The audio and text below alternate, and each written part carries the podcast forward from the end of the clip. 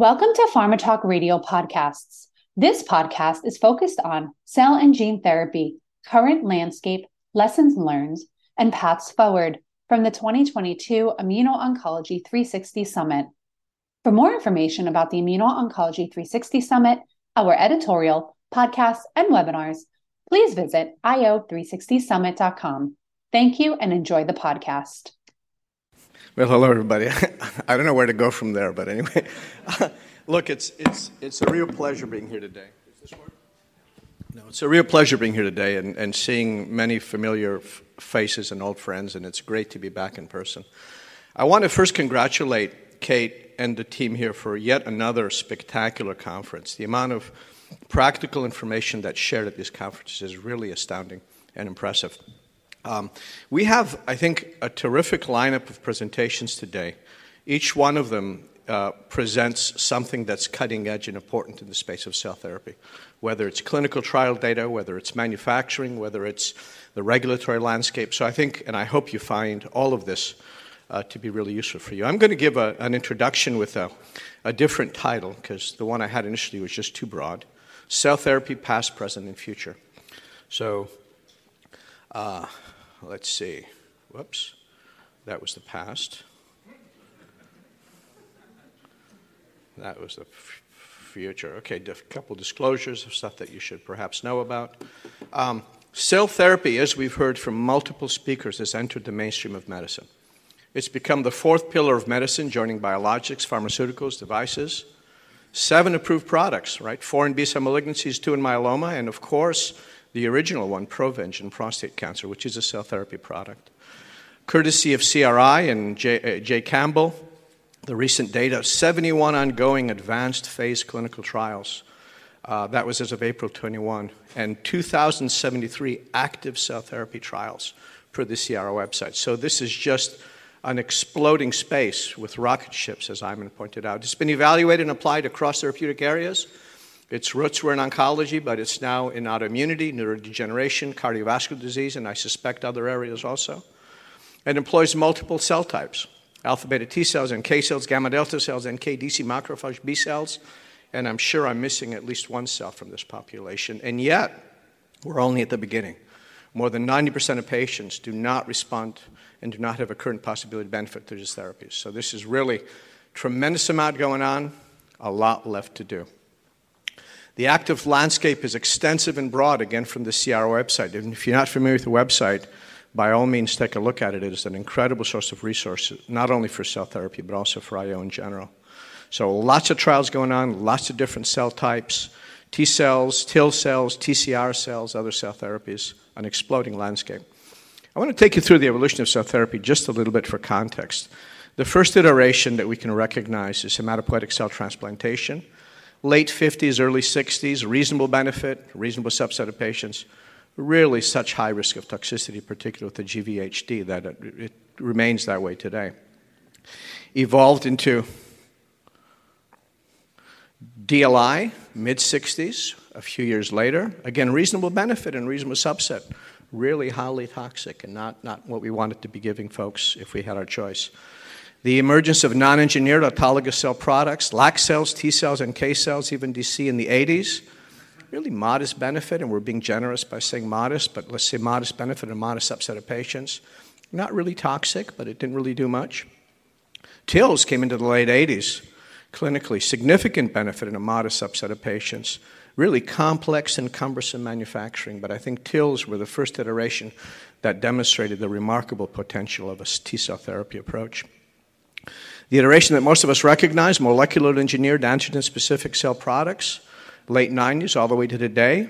Most of what we talked about before is, is what we talked about in the previous slide is this class of molecules, significant benefit, a significant subset of patients in liquid tumors, reasonable risk of toxicity, we are familiar with that, and limited really by the intrinsic biology of T cells, the tumor microenvironment, and effector cells. So, arguably, the benefit of this, this generation of cell therapies is, is really it's reached its close to its max. What we're thinking about today and what we're talking about today is synthetic biology enabled cell therapy products. Going to be entering the clinic in 22, maybe early 23. Optimized in terms of biology and operational effectiveness, They're potent, they're broadly effective, they're limited to no toxicities, we hope. And really, they're made in a cost and time efficient manufacturing approach, and they're given in a way in a treatment paradigm that, that makes that's a lot easier to give to patients. And there's a lot packed into these statements. Each one of these is a thesis, right? But in general terms, that's what we mean by operational effectiveness. I want to talk a little bit about the biological innovation, show this to you uh, in, in this descriptive way. You know, we started out with non engineered cells. No receptor, no edits, no circuits, no integration, of course. That was V0. We went into V1, which is what, we're using, what we've generated the bulk of the data on cell therapy with, where we've introduced a receptor. The receptor is integrated somewhere randomly in the genome, maybe in multiple locations, so those those green circles. That's what's given us the activity. The red is an inhibitory molecule on the surface, call it what you want. We're at the precipice, or at the, at the point where we are now engineering out that type of a circuit. So we have gene edits introduced into the picture. And we're going to understand what this does. And this still modifies biology. What synthetic circuits uniquely do, which I think is we all I hope we all agree is part of the future of the space, is to create and drive new biology, to mitigate all of the complexities of the tumor and the microenvironment, and in fact the homeostatic aspects of T cell biology. So just to summarize, molecular biology co-ops known biology, add or remove a known function, gene transfers, knockouts, TCR transfers.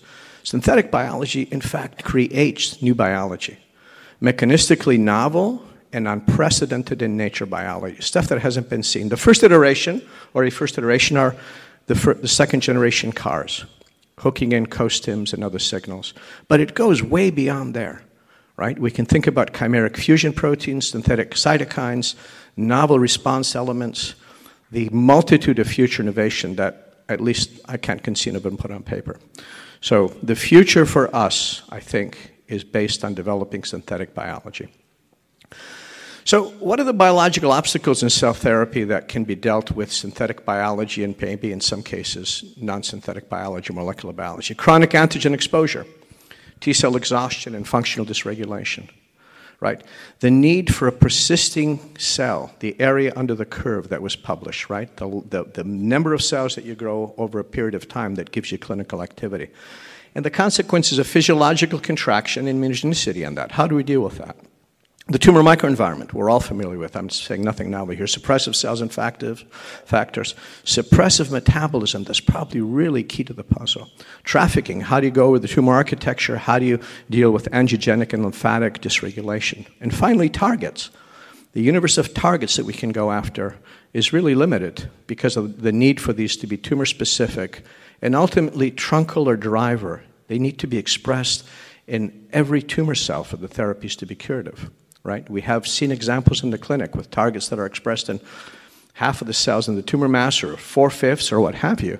The most profound example is the, the ALL second patient that we treated at Penn, who had 0.05% CD19 negative cells. 30 days after the infusion, this patient relapsed with 19 negative disease. We have to be able to go after every cell in the tumor mass.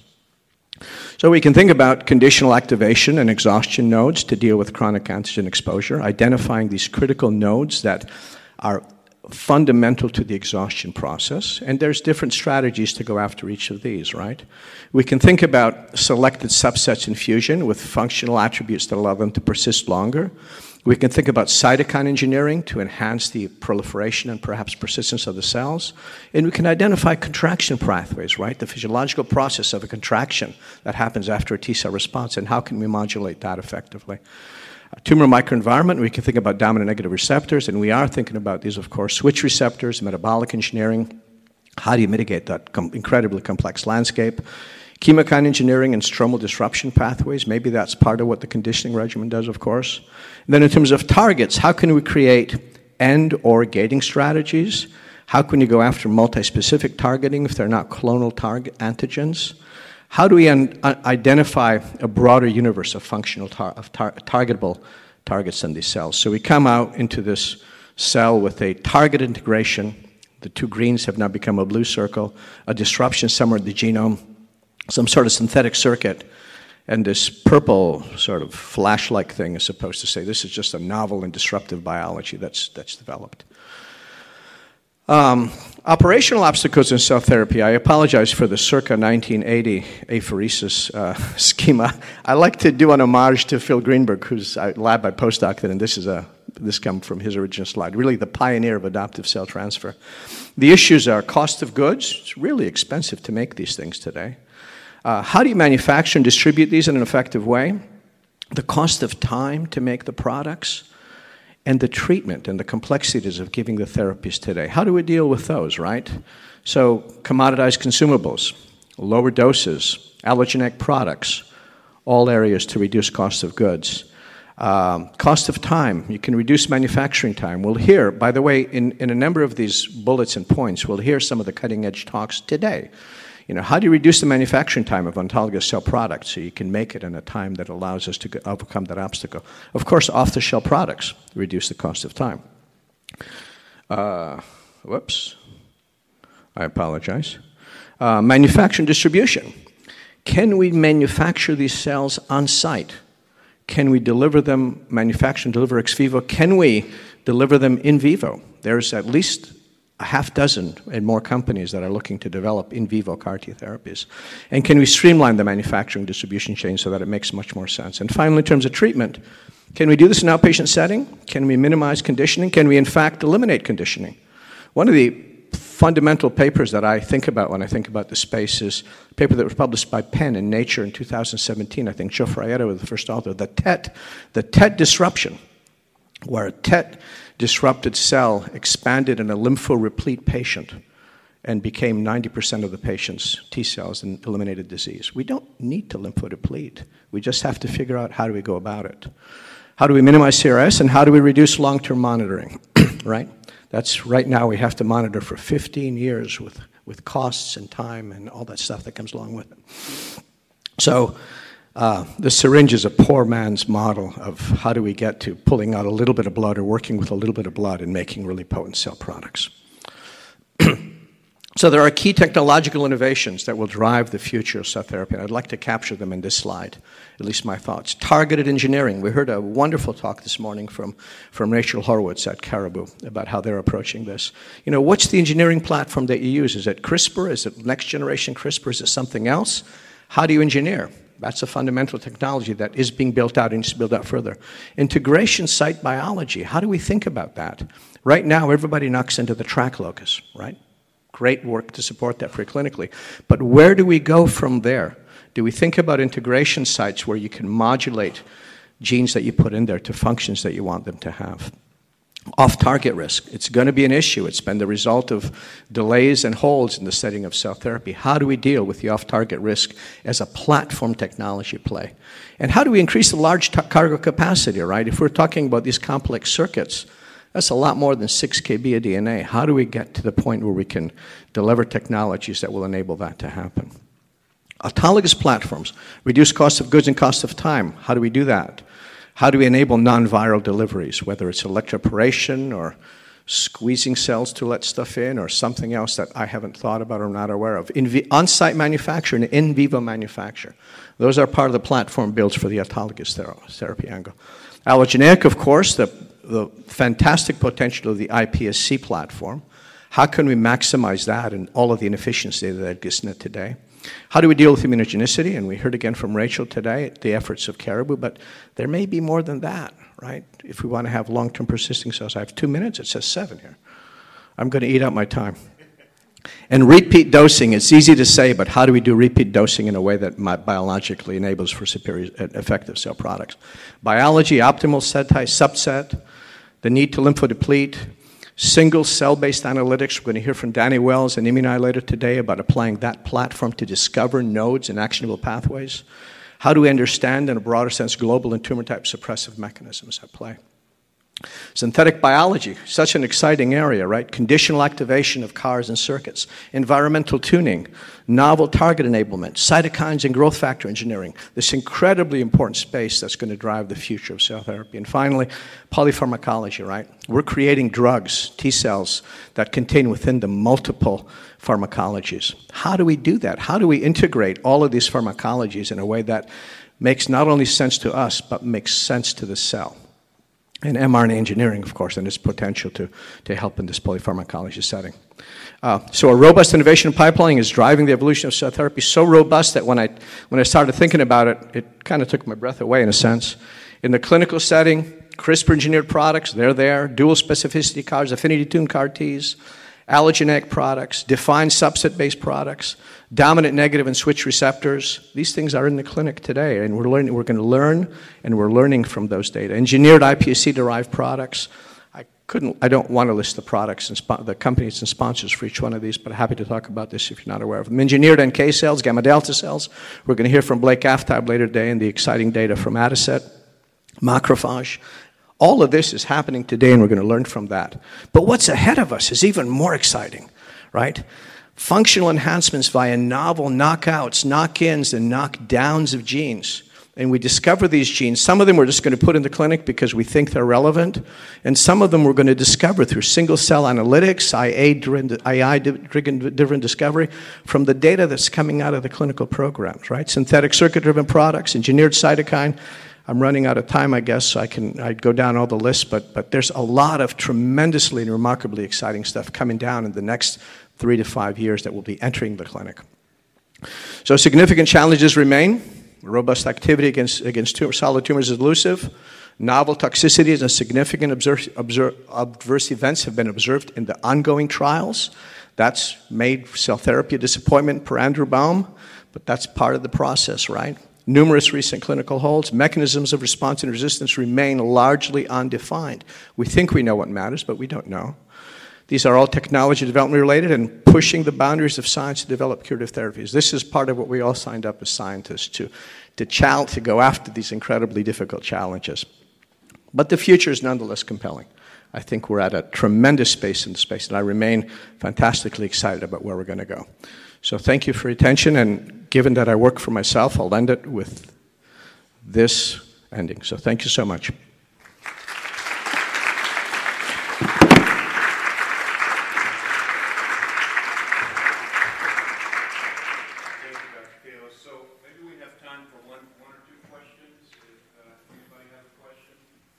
Thank you, Dr. Uh, Salgeller.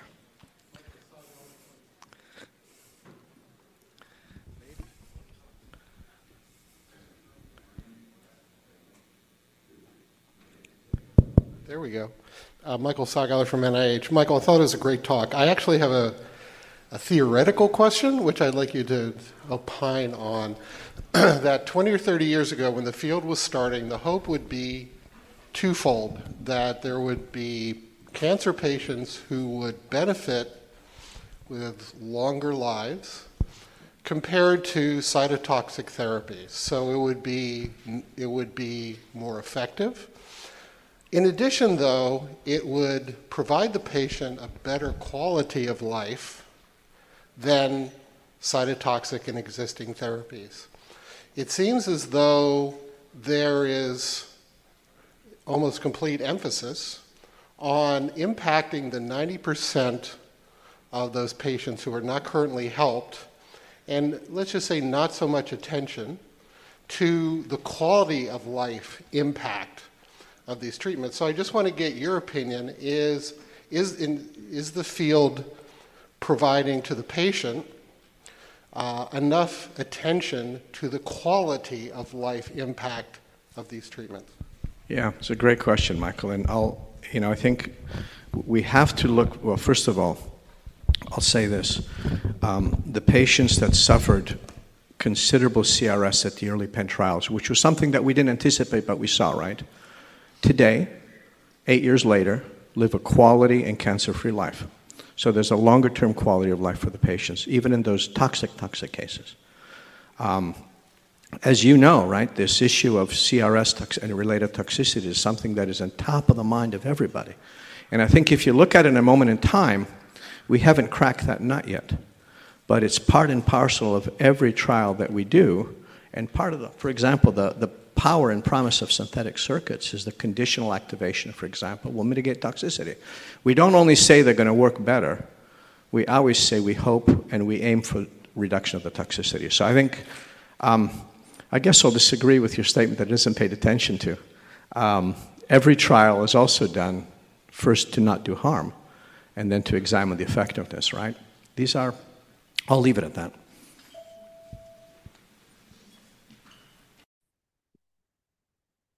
We hope you enjoyed the podcast. For more information about the Immuno-Oncology 360 Summit, our editorial, podcasts, and webinars, please visit io360summit.com. Thank you.